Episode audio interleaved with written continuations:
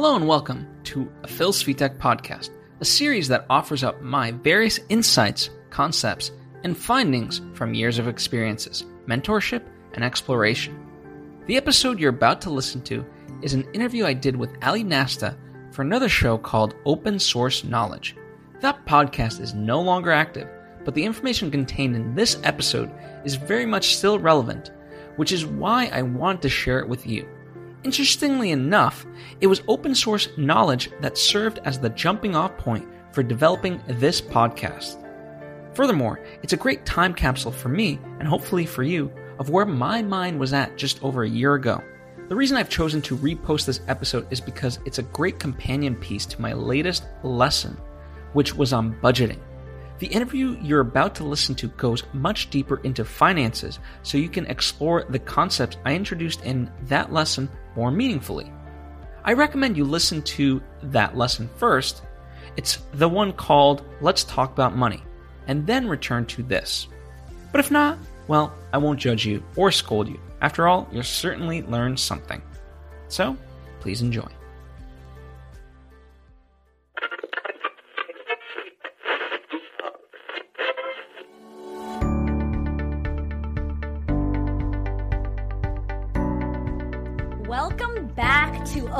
Source Knowledge. I'm your host, Ally Nasta, and right here next to me is Phil Svitek. Phil, how are you doing today? I'm good. It's 2018. I know, a new year, so exciting. And you know what's also exciting is we have an amazing guest, Vito Gutilla, your economics connoisseur. That's a good description. For a moment, I thought you were going to say the economy is very exciting. I was like, oh, So I don't know if it's still too good, but we'll find out. That's one of those things that I'm actually wanted to ask is why we are so intimidated by this topic. Just in general, you mean? Yeah, why do you think we're intimidated? Why does that word economics frighten us? Because so I think it means something different to everybody. I mean, that's one of the reasons I think everyone kind of freaks out over it because you have um, the school of thought that I most kind of ascribe to is called the Austrian School of Economics, but that's a very not really fashionable at the moment. Because, like I said, there's so many other schools of thought on e- everything. You know, whether you're talking about um, capital theory, monetary theory, anything like that, and who knows even what those things are, right? so you're going to listen to whoever's shouting the loudest for, for the most part, and they're always saying different things, and who knows who's telling the truth, and it's just kind of this big mess all the time. You know, as Yeah. far as the you know norm every everybody's concerned. you know. to take a quick step back in terms of your sort of expertise and your interest in economics, how did that come about? I've always found just systems interesting, like how, how systems work. Um, whether that's computers, I really don't know that much about computers, but I find them interesting, um, or anything like that. And when I kind of stumbled across, I think I, f- I found first um, a guy named Stefan Molyneux, who is not really an economist, but he talks a lot about ec- economics, and that's how I kind of got interested in it because I, I really enjoyed whenever he would go into um, kind of talking about some economics, and that led me towards a lot of other resources that I kind of delved into and really just kind of fell off the deep end into a little bit for a while, um, about three or four years ago. Um, just read a bunch of books and um, read a bunch of websites and um, just found it very interesting, you know. And so I have to ask you, what does it mean to you? Because obviously, there you say there's different types of economics that we can all research and describe and kind of go in depth on. But what does it mean to you? What what specific part of economics are you uh, specialize in? Um, economics to me is most interesting when it's talking about individuals and how individuals act when given certain circumstances and incentives. Um, the school of economics that I kind of ascribe to, um, the Austrian school, starts from a completely different place than most schools of economics start from.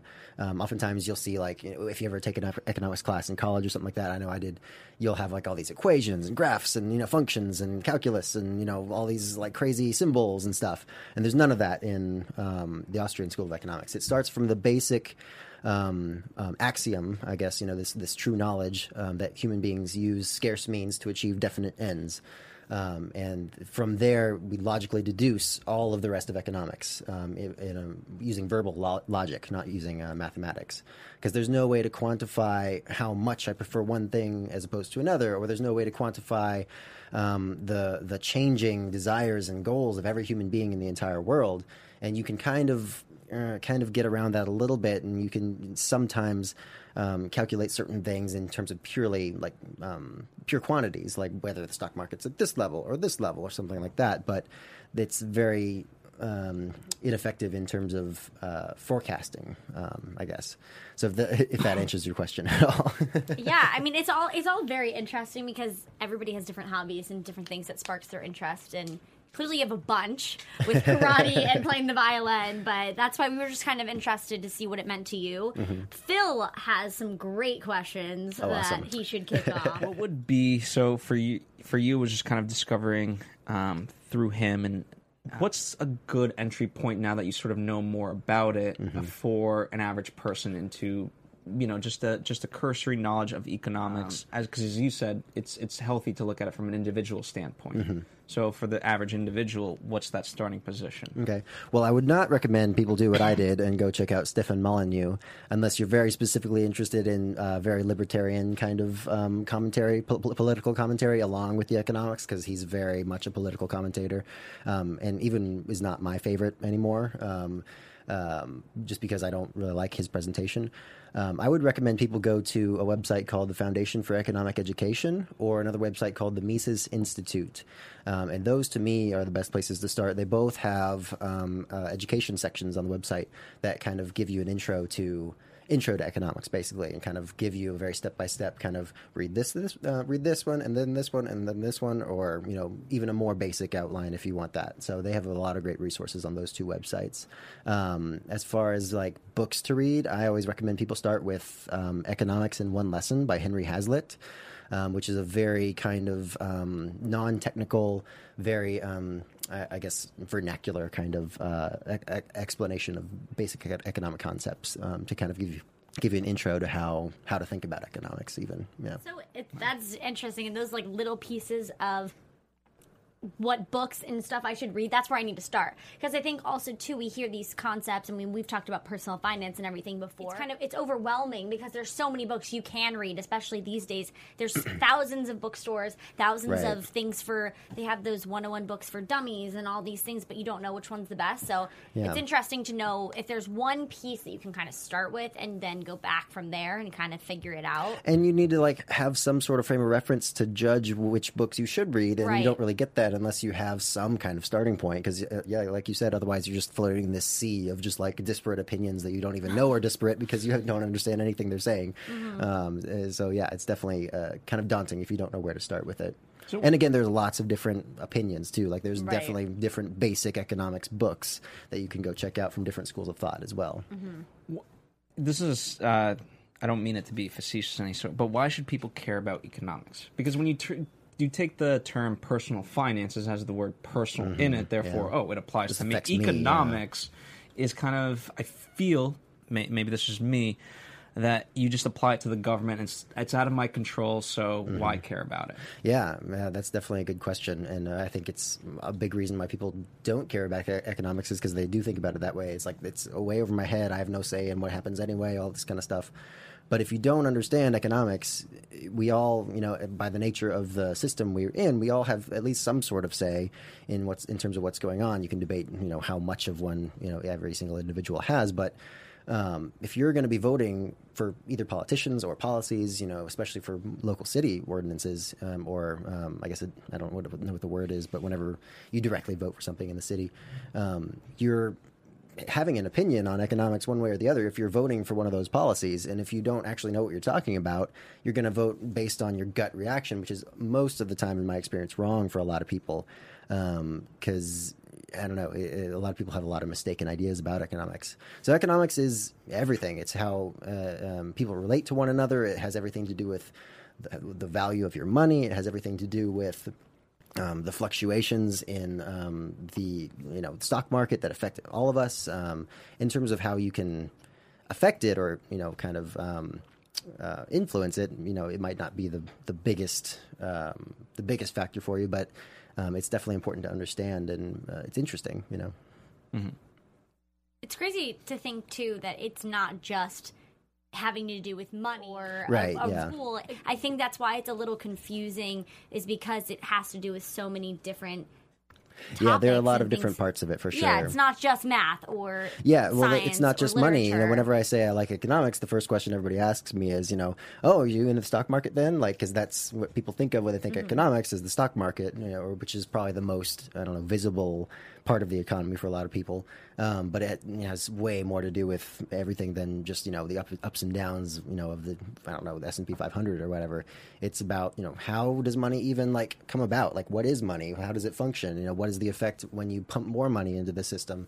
Why should we care about that? Because it affects you know everyone through you know devaluing every individual unit of that money in this case the dollar that we have all that kind of stuff you know so it's it's way more all encompassing than just yeah stocks or something like that if you had to sort of break it apart and say, okay, what are the benchmarks that define a good or bad economy? What would so the stock market would being one of them, uh, the currency exchange rate, maybe. What are some other Um, things? The interest rate is actually a huge part of economic health and something that has not been allowed to kind of be healthy for a very long time now. The Federal Reserve kind of controls interest rates to a loose degree um, through a lot of different policies that they have, whether that's open market operations, all that kind of stuff. They're basically buying and selling assets on the market in order to pump more money or take money out of the system in order to influence uh, interest rates. And that interest rate is an extremely important part of an economy because it's a signal to all sorts of entrepreneurs um, when it's low enough um, to invest in long-term projects. For example, if you're, I don't know, um, interested in building a factory that's going to take a long time to build, you, it's going to take a long time to produce the product that you're wanting to produce. Um, you have to invest a lot of capital up front, though, to build all this stuff, and you're not going to see the fruit of that for a long time. That's a long-term project if interest rates are really high, you might say, mm, "This isn't really worth it for me. I'm going to have to pay a lot in interest over time." If it's really low, you might say, "You know, hey, this is worth it now." If interest rates are artificially low because the Federal Reserve is manipulating interest rates artificially and it's not actually representative of what's actually happening in the economy, um, we call that malinvestment. Um, resources are dedicated to projects that are not actually going to turn out well in the long run. Um, and that's all influenced by the incentives presented by these interest rates. And so that's a big reason why you have something like the um, this uh, crash of 2008, or you have the crash in, in 1928. I think it was was the crash in the Great Depression, or it might have been 29. yeah, Yeah, I think it was 29. Um, that's the reason why those happen. Why they are prolonged is a kind of a different story, um, different topic. But um, I would say interest rates are probably one of the biggest um, signs of a healthy economy. Um, the stock market is actually a lot of people think because it's so high right now, it has to be a good thing. It's actually a lot of the reason the stock market is so high right now is because interest rates are so low. You can't get a lot of return on your investment anywhere else. You have to kind of rely on equities or stocks um, instead of bonds or anything else, because that's the only place you're going to get the kind of returns you've promised to people um, for their retirement, for their investments, um, or whatever it is, especially for pensions, that kind of stuff. Um, so that's a big reason why the stock market's so high right now. It doesn't necessarily indicate economic health. It could be just everything's being funneled in here because everything else is kind of crap right now. You know, so it just depends. You know. What do you What do you think of the overinflation of value to companies um, like Uber, Airbnb, and all those that have these insane valuations, but they're not pulling in that much revenue? Yeah, that's. A, I mean, I think uh, um, was it uh, Snapchat was a Oh, big gosh, example of that. And when it went public, it went way up and then just Yeah. because, of course, they have no actual business model to make a profit. Um, everyone's just like, "Oh, this is popular. It's going to do well," and you know, all these people who think they know what they're doing pump money into it, and then they realize, "Oh, this actually wasn't what I was thinking it was." So yeah, a lot of um, a lot of tech companies like that can be um, overvalued, I think. But it just depends. Uh, the long run, we'll see who's overvalued and who's undervalued because you know we'll see who is uh, competitive or not. Like Facebook has become um, a much better investment than it used to be. I think they still have a little ways to go, but I think Uber, in particular, is probably a better value than something like Snapchat for sure because they actually have a business model, a revenue model. Um, but a lot of these social media sites, like Twitter for a long time, and all these kind of things, were were not uh, were not worth the prices that were being um, paid for them. In my opinion, that's the thing. It's all subjective. You know, if you think it is, you're going to pay that, but it might not turn out the way you want in the long run. You know, yeah. Sorry, I'm taking this all in right now, so I'm, I'm like just trying to divulge all the information that I'm listening to. For sure, to. I, But it's, definitely a lot. Yeah, It is well, and it is it is truly opinions too, because just like if you're Mm-hmm. gonna invest into a company and hope that it does well and and trust in it, then that's all.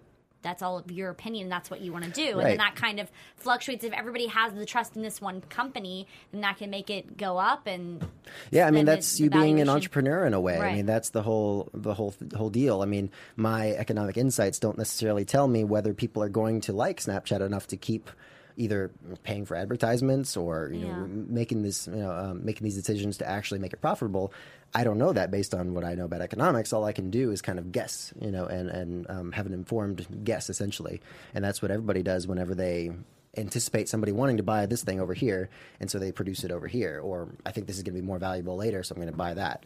It's all a bunch of um, informed guesses, essentially. You know, Where do you stand then on cryptocurrencies? As- I've been doing a little bit of that le- ra- lately. It's very interesting.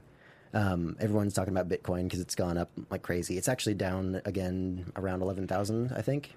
But answer this for me, guys. I'm sorry. Excuse my ignorance, but I know a lot of people are asking this. Is it's it's fake money technically? It's fake. Well, mean, money what is, is- fake. Well, What yeah, is- money, I guess you're right. What But is it's- fake? but that's the thing is Bitcoin is just something that somebody made up, I right? So mean, is most money. most of the dollars in circulation right now are just digital. There's honestly Right. not a dollar bill for most of the money in circulation today, and so it's kind of a similar thing. Except with Bitcoin, I'm not the best person to ask about how it works, but Right. um, from my understanding, the way it works is there's a set amount of Bitcoin that can ever be mined um, uh, in, in you know in all of time and space. I guess I think it's around 23 million uh, bitcoins. And the way it works, it's modeled after gold, actually. So you have to put a certain amount of processing power towards trying to solve this very difficult, complicated math equation. And um, all these computers around the world are trying to solve this equation. Um, people dedicate massive amounts of resources to this. There's whole farms of processors or you know networks, I guess, whatever servers dedicated to crunching the numbers on this math problem. And I think it changes every I don't remember how how long every certain couple of weeks or something like that. Um, somebody will solve the problem, and you get I think something like eight bitcoins, um, and you get to somehow uh, control the um, some sort of information on the blockchain. I'm not sure exactly how it works, um, but that's how you get new bitcoins. You have these computers trying to process this um, math equation, and whoever solves it essentially gets a new block of bitcoins. Um, and it is, you know, kind of just digital. You know, it, people get nervous about that. Um, but I mean, like I said, what is money? Money, Right. money is just something that everyone's agreed that we're going to trade this thing, and I'm going to accept it from you, and I, because I think that this person over here is going to accept it from me later, um, and that could be That anything. is true. It's know? all kind of imaginary. It's actually one of my think about it. favorite topics is how money actually comes around about um, in an economy or in a primitive economy, and then you know comes to where it is now, which is a whole different. It's a whole thing, different but- thing, but it is very intriguing. because- the interesting part about it, um, you know, and I'm not too versed enough to kind of really support this argument, other than the fact of if you, if you look at any piece of mach- machinery, the only thing that's never gone down is the internet. Mm-hmm. I mean, certain parts of the internet have gone down, yeah, like a website crashes or something like that. But the internet as a whole is the only piece of technology that has never actually shut down. Yeah, it's very interesting, and I think it is kind of the future. I, I do think cryptocurrency has a lot of potential in the future. I don't think it's there yet. It needs to be more widely accepted before it can be an actual money. Um, people right now are treating it more as an investment, which is not. It's not a good investment. I wouldn't recommend putting a lot of money into Bitcoin right now. Um, it, it, I like the idea of it as a money, but it's not there yet. Hopefully, someday it'll become more widespread, more adopted because it's it's a lot of useful qualities about it other than it just being money. It's very um, secure. Um, it keeps a, a ledger of all the transactions that have taken place. Um, you can set up smart contracts through it so that if certain conditions are met, then the funds will be transferred all by yourself. You know, and you can do this anywhere in the world for very low fees. I mean, right now the fees are a little bit high because of some technical things that are going on in Bitcoin right now. Um, but ideally, the fees would be very low, like a penny um, or more, like it used to be in Bitcoin. Um, so it has a lot of potential, and it could be a very cool thing in the future. And one of my favorite things about it is it's not regulated by anybody. It's more of a uh, organic kind of money than what we've been using for over a century now. You know. So, what is the role of government in economy? or and obviously that's a big question. yeah, Ask totally. a communist versus Exactly. a capitalist, and you get two completely different answers. I get yeah, that, for sure. but- And I think it's important people probably know that I have my own, you know, of course, opinions on government from a moral perspective. Um, uh, that doesn't have to play in economics, but it certainly can. Um, my opinion is that government doesn't have a huge role to play in economics, or doesn't necessarily have to.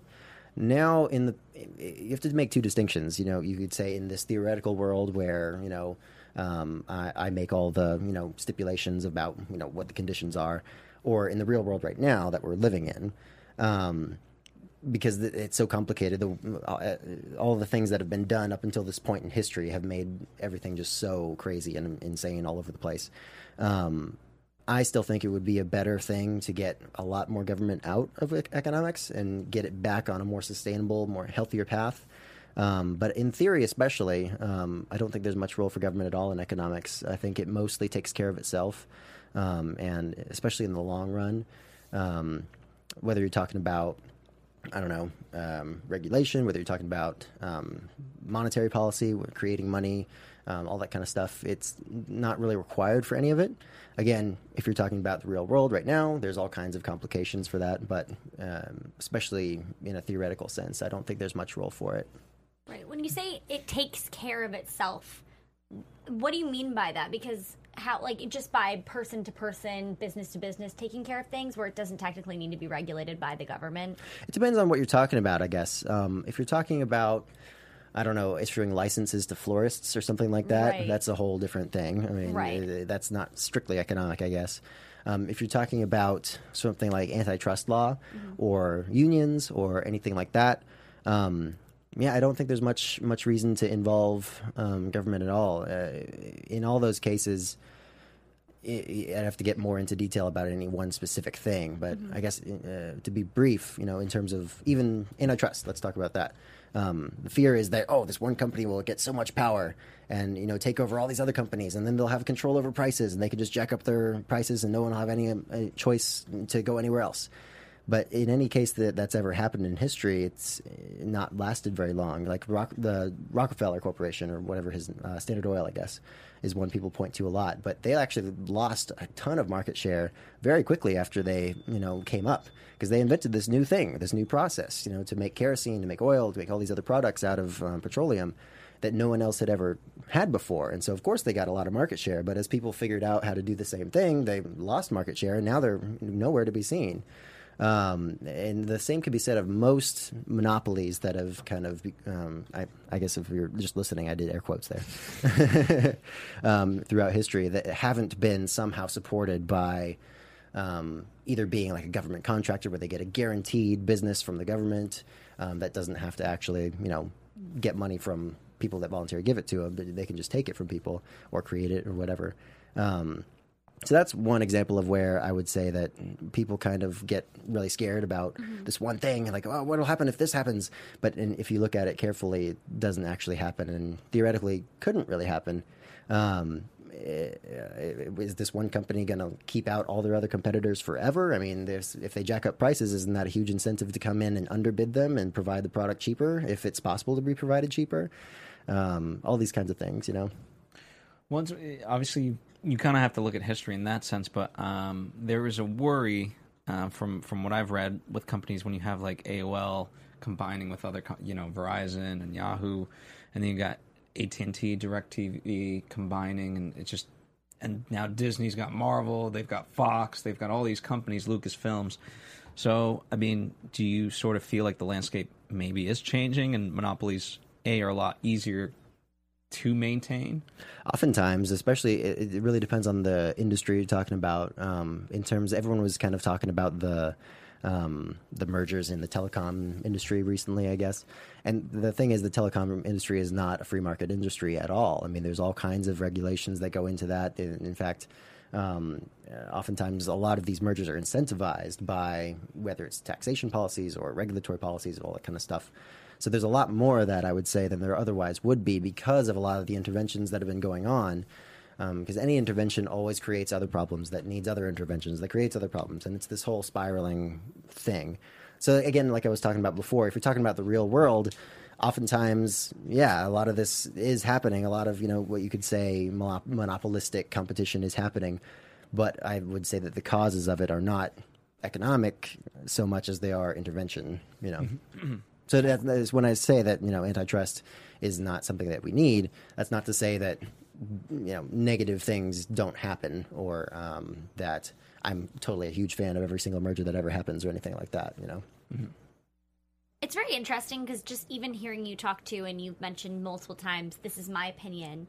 And that's kind of how it seems economics works because it's all about companies technically that are starting from something and growing and it's just all about opinion of whether Yeah. people think that that company is worth them Exactly. putting their money into and that's just kind of how everything's stimulated Exactly, it's yeah. popular opinion Well, it's driven by the demands people have. You know, I always say you could have a very, you know, moral and kind of, you know, um, uh, I don't know, cool, awesome society that you know wants a lot of what we would call good things.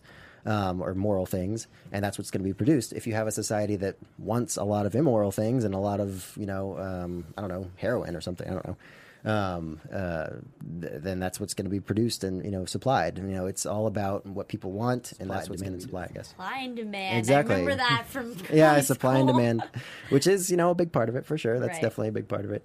But um, yeah, it, it, that's not to say that um, um, anything that is demanded should be supplied. That's a whole different question than than economics can answer. That's um, economics just answers the question.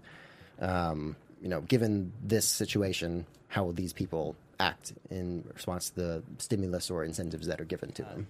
This might answer my second question, but I'll start with the first one. Uh, the difference between macro and microeconomics. That's a hotly debated question within the economics world. My answer to that question would be there's not a really big difference. Um, it's kind of an artificial divide for the m- most part. Um, when you deal with economics in terms of classes of people or goods or um, you know small groups as opposed to big groups, um, it's it's really kind of a fallacy because in my opinion, economics comes down to the individual and their decision. And if you have a big group of individuals, that's it's no different. It's just a bunch more people making decisions, um, and they don't behave any differently than a single person. Really, um, you can analyze the movements of capital across nations the same way as you analyze the movement of capital between two people. Um, it's about incentives. It's about um, um, I guess just circumstances that they're in. You know, it's not about this formula applies to this and this formula applies to this. You know, or anything like that. Here's my sort of, uh, I don't know what to call it, maybe my moralistic question or viewpoint. But I feel like, you know, the term globalization has gotten tossed around, and, and part of, you know, as we're inserting the word moral into economics to be part of that definition, I feel like what, what makes economics so hard is that uh, the more people you have, the harder it is. Yeah, you can take a vote and you can have, let's say, 60, 70% of the vote go to one thing, but that if, if you have enough people on that 30% side of the loss, they're going to be quite unhappy. And, and the more that grows uh, in a number of areas, I don't know. I guess, I guess my question off of that sort of idea is is it better to sort of separate into smaller factions in a sense and, and kind of In be terms of in terms of like nations, like smaller groups of people in, in I guess, countries, or, or even just even just the idea of let's take America, have Mm-hmm. states regulate their own sort of governing laws more, versus more the- localized. Yeah, I and see. I, I feel like it seems to me if that's again if I'm correct for me. That would make more sense. Of the more local you get, the easier things become. I would agree with that. I think centralized control is always worse and less efficient than localized control. Um, if you have to have control at all, I would I would argue for uh, control to be localized all the way down to the individual, um, and you know com- uh, over whatever they you know control themselves, whatever they own. Um, but the smaller the unit, the more efficient you can get for sure. When you try to organize an entire economy like the USSR did, or like communist China did, or any of these other examples, it really doesn't go well at all. Uh, and that's complete top-down um, control. Um, and so you scale down from there to you know even smaller, and I think it just gets better. Yeah. Excellent. Um, Should we talk about the government shutdown? Yeah, why not? We're here, aren't we? Why not? well, so you know, and I don't necessarily want to date this to today specifically, but Yeah, yeah. um, in, there is a government shutdown, and it's not the first one in the history of the U.S. But I want to a understand it. What does that mean, and how does it affect the economy? And so, sort of, what are the things to look for in terms of are we in the right direction? Or are we going in a worse direction? Totally. I mean, I've, I've not really been keeping track of this particular shutdown, but I do remember. Um, I don't remember when it was, but I remember the last one. It seemed, 2013. I think it was something like that. It seemed to me that nothing really happened because of it. I think people over overestimate the importance of the day to day doings of you know Washington D.C. I guess, um, and I don't think it'll really amount to much in the long run. Um, but it is interesting. I, I'm, uh, I'm I'm just fascinated by everything that's happening right now, just because it's just it's kind of like watching a train crash. You're just like I can't look away. but um, yeah, I don't know. I don't know. Uh, in terms of the stock market, or in terms of like anything else you could talk about, like kind of on the surface, I don't think it'll change much. Yeah, I mean, from what I read, la- and this is just very baseline, sort of digging into it. Um, it lasted for about 16 days. Initially, the stocks and so forth took a hit, but then within like a month, month and a half, things kind of recovered. It's it all that it all comes back. People kind of freak out, like, oh, what's happening? But then it's like, okay, phew. and then pretty soon it just jumps gets back, up. Yeah, track. Yeah. yeah. Those sorts of things are um, little dips, and then everything gets back on. It's when um, it's when the big crashes come that kind of the, the major worries come. You know, I'm, I'm, I don't stress too much about little dips here and there. What do you think the next major? I anticipate it'll be in the next few years, probably, but it could be longer than that. You never know. Um, the thing with predicting um, the movements of economies like that, uh, it's impossible to pinpoint exactly when something's going to happen. You can more talk about inevitabilities. Like it's inevitable that there will be some sort of crash because there's huge bubbles all over the place. Whether you're talking about student loans, car loans, um, um, commercial real estate, anything like that. There's even uh, kind of a, another housing bubble. Um, and it's all one big bubble that kind of encompasses a bunch of different industries. So it's got to come down at some point. There's, it's not sustainable at all, given the interest rates that are you know in place right now. The Fed's policy, it still has huge um, uh, amount of assets that it owns that it's going to have to get rid of at some point, which is going to do all kinds of crazy things. Um, but I don't know when it's going to come. Um, and I was talking to a, um, a family friend um, uh, of ours the other day who is a financial advisor, um, and he knows a lot more about kind of the day to day personal finance stuff than I do. Uh, and he was talking, saying that you know even even the 2008 crash, you know, he's gained all that back. You know, it's it's not like that's going to ruin everything forever, and you know you're never going to get your money back. Like it, it, it's going to be fine in the long run, um, and I think that's going to be the case, even if it, even in the case of a big crash like this, because it's kind of you can't can't stop the momentum of you know an economy this size at this point. Well, that's that. What I've read is that you got to just know how to ride that wave because essentially, uh, you know, um, what is it? Bear markets, right? That's the low one, or is it? I honestly am not positive which one's which. bear. Um, I think it's the bear market when it, when things are really low. I mean, generally, oftentimes, like it happens at least once a year. Mm-hmm. That you know we get into like the minus forty percent of, of the stock market, and like, that happens regularly. Yeah. and people don't really care or realize. No, totally. I mean, there's people who are paid a lot of money to figure that out and kind of surf that wave, and that's not my expertise at all. Um, and even they are often wrong about it. It's a hard thing to predict, and um, it's it's a difficult thing to uh, to do for sure. But um, yeah, in the long run, everything's mostly up still, um, uh, at least for uh, the United States economy, um, which is a good thing for us for sure. What's your take on? I, I was reading something where um, the argument was, and I, I haven't up, followed up in terms of what the update is on, on both sides, but us as the U.S. not participating in um, environmental sort of updates and stuff will actually hurt our economy because as things go green in Europe and so forth, they're just going to develop new technologies and so forth, and it's going to be a booming business, and we're going to miss out. That's possible, I guess. Um, it depends on what the demand is, um, as opposed to how ready the technology is. I remember when everyone was freaking about out about solar panels uh, a few years ago. Um, I thought to myself, yeah, it's a great idea. I, I love the idea, or electric cars, but uh, they rely so much on subsidies. They're not marketable yet. They're not ready for um, mass market. They're too expensive um, still. I think the price will drop. Um, for sustainable kind of you know uh, technology like that, especially solar panels. Um, unless you know, like I think um, just the other day I saw that we just recently put a tariff on importing solar panels, which will make solar panels much more expensive um, here, which is unfortunate. Um, but uh, I don't know. I don't know. Maybe the, it, it might cause some sort of you know economic um, turbulence to to not invest in those technologies now. But I think when the market's ready for it, there'll be a supply of it. Going back to your uh, utopian theory of uh, the good versus the uh, heroin addicts, uh, what, what's your sort of opinion now that uh, w- weed is completely legalized in California and how that's going to affect at least California's economy?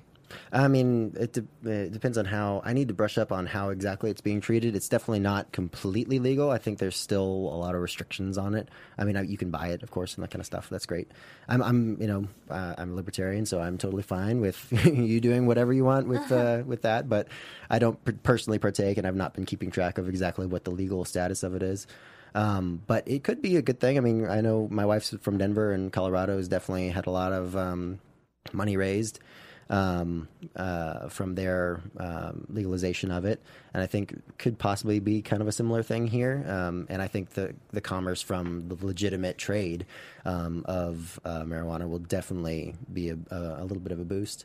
Um, but California's got some pretty major economic problems for sure, um, and I don't know if that's enough to completely solve all of it. but it, I, I'm a big fan of it. Yeah. That was a lot of great information for me.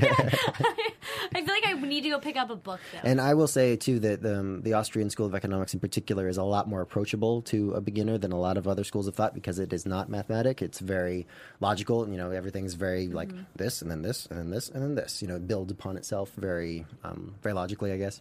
Um, so I would definitely recommend um, people start out with something like Economics in One Lesson by Hazlitt, or um, even Man, Economy, and State by Murray Rothbard, or something like that. Yeah. What do you think? We, we asked this in terms of personal finance, but why do you think talking about the economy is sort of a taboo thing? Is it because people don't have enough knowledge, or I think it's because it's it, you can't really talk about the economy without talking about policy, and that gets people really riled up for sure. I've tried to not get too into it, you know, but it's kind of hard not to. Um, but yeah, people get really riled up about that sort of stuff. I think, and that's more what they get upset about than the economics in particular, because most of the time they don't really know what the economics are. Um, they just know kind of the result they want, and they have different opinions on how to get there. You know, just based on their gut instinct, I guess. do you think that's healthy, or is that just avoiding the issue and making it worse? Uh, which issue? Did the fact of us just being so taboo and not Oh. wanting to talk about it? I think it does probably make it worse. I mean, I think people don't want to um, um, go to a lot of the effort that it takes to really learn a topic, whether that's economics or anything else, and and they kind of are happy to just give out whatever opinion feels good to them at the time, um, based on kind of their own reasoning, I guess, or whatever that is. Um, and uh, I think it is a little, a little bit harmful in, in the long run. But I mean, I'm not going to stop people from you know talking about things. I mean, you do your best with what information you have, and I get that, you know. So I'm I'm certainly not perfect either. There's a lot I don't know, so I get it. There's a lot we don't know. yeah, that's why we brought you in here to give us all the lowdown on economics. For sure, for sure. Um, and if you had to deduce it down, I mean, it seems like um, at least going out and voting, that's one of the most like impactful ways apart from At this point, it seems like it. I think almost a more impactful way, though, is to um, engage in the economy. You know, become an entrepreneur, start a business. You know, um, online commerce has been one of the biggest boons to entrepreneurs in the history of the world. Um, it's easier than ever to have your own online thing, whatever that is. Whether that's like a little ebook that you write and kind of market, or whether that's you know selling on Amazon or having any number of other possibilities. There's a lot of really cool um, stuff going on um, in online business these days, um, and it's easier than ever. So I definitely recommend people check out something like um, Tom Woods has a really great little course about um, creating your own online business and that kind of stuff. Um, uh, it's definitely a really cool opportunity to engage in the economy yourself, and you know try to forecast what people are going to want and provide that thing and. Um, you'll learn a lot just through the experience of doing that for sure. just how all this works. All right, that's good advice. Yeah. Anything else, Ally? I think that's it. Thank you so much, Vito. This was course. this was fun. Economics isn't scary, guys. It's really great. It's all opinion based. We can have a great conversation. Yeah. and just chat about the economy. How fun! Absolutely. And uh, is there anything you want to promote? Uh, people follow you on Twitter or something like to. Well, in my other life as a fiddle player, you can find me um, at the Chipped Fiddle on Instagram. Um, I think that'd be where I would point people to, you know, kind of keep track of what I'm doing. There's not a whole lot of economics on there yet, but I'm kind of hoping to make some sort of podcast in the future, which I will definitely um, uh, put on there at some point um, if I ever do that. Um, but yeah. That's Definitely. I'd like to I'd like like to point out that Vito is not only a fiddle player and likes ec- economics. He's a you said a karate coach. karate instructor. Yeah, Man, yeah. you're just well rounded. Got it all going on. Yeah. Well, thank you guys for having me on. It was a, real- a lot of fun. And again, you know, I, I, all of this is, you know, my subjective opinion for sure. And I recommend people check out, you know, some sort of resource, you know, whatever, if it's the ones that I pointed out or do some reading for yourself, you know, educate yourself and, you know, join the conversation a little bit, you know. Definitely. Thanks so much, Vito. Cool, cool. Absolutely. Thank, you.